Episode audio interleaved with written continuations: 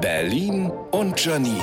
Die spitzeste Zunge der Stadt. Der Februar ist ja sowieso schon der Widerling unter den Monaten. Da darf der Kollege Karneval natürlich nicht fehlen. Wem Berlin mal zu viel der Griesgrämigkeit ist, der möge bitte einmal in Köln Karneval feiern. Zentrale des Wahnsinns, die Prunksitzung. Entschuldigung, ist das hier der Eingang zur Hölle? Die Bittenreden sind so lustig wie ein Praktikum im Bauamt. Und wer danach immer noch ein Menschenfreund ist, geht einfach auf die Straße und läuft beim Rosenmontagszug mit. Dass dieser durch die Gegend latschende, sich gegenseitig mit Bonbons bewerfende Massenauflauf alljährlich im Fernsehen übertragen wird, toll! Vielen Dank für Ihre Gebühren. Man stolpert über frierende Schnapsleichen, aber eins ist sicher, vom Kölsch, das meine Tochter gerne auch mal zum Abendessen trinkt, kann es ja wohl nicht kommen. Aber das Unerträglichste ist, alle haben diese sogenannte gute Laune. Ständig wird man freundlich angesprochen. Bist du lecker Mädchen? Pfui, dieser vulgäre Dialekt, sowas kann ich gar nicht ertragen. Wo ist die menschliche Kälte, wenn man sie braucht? Schnell, zurück nach Berlin.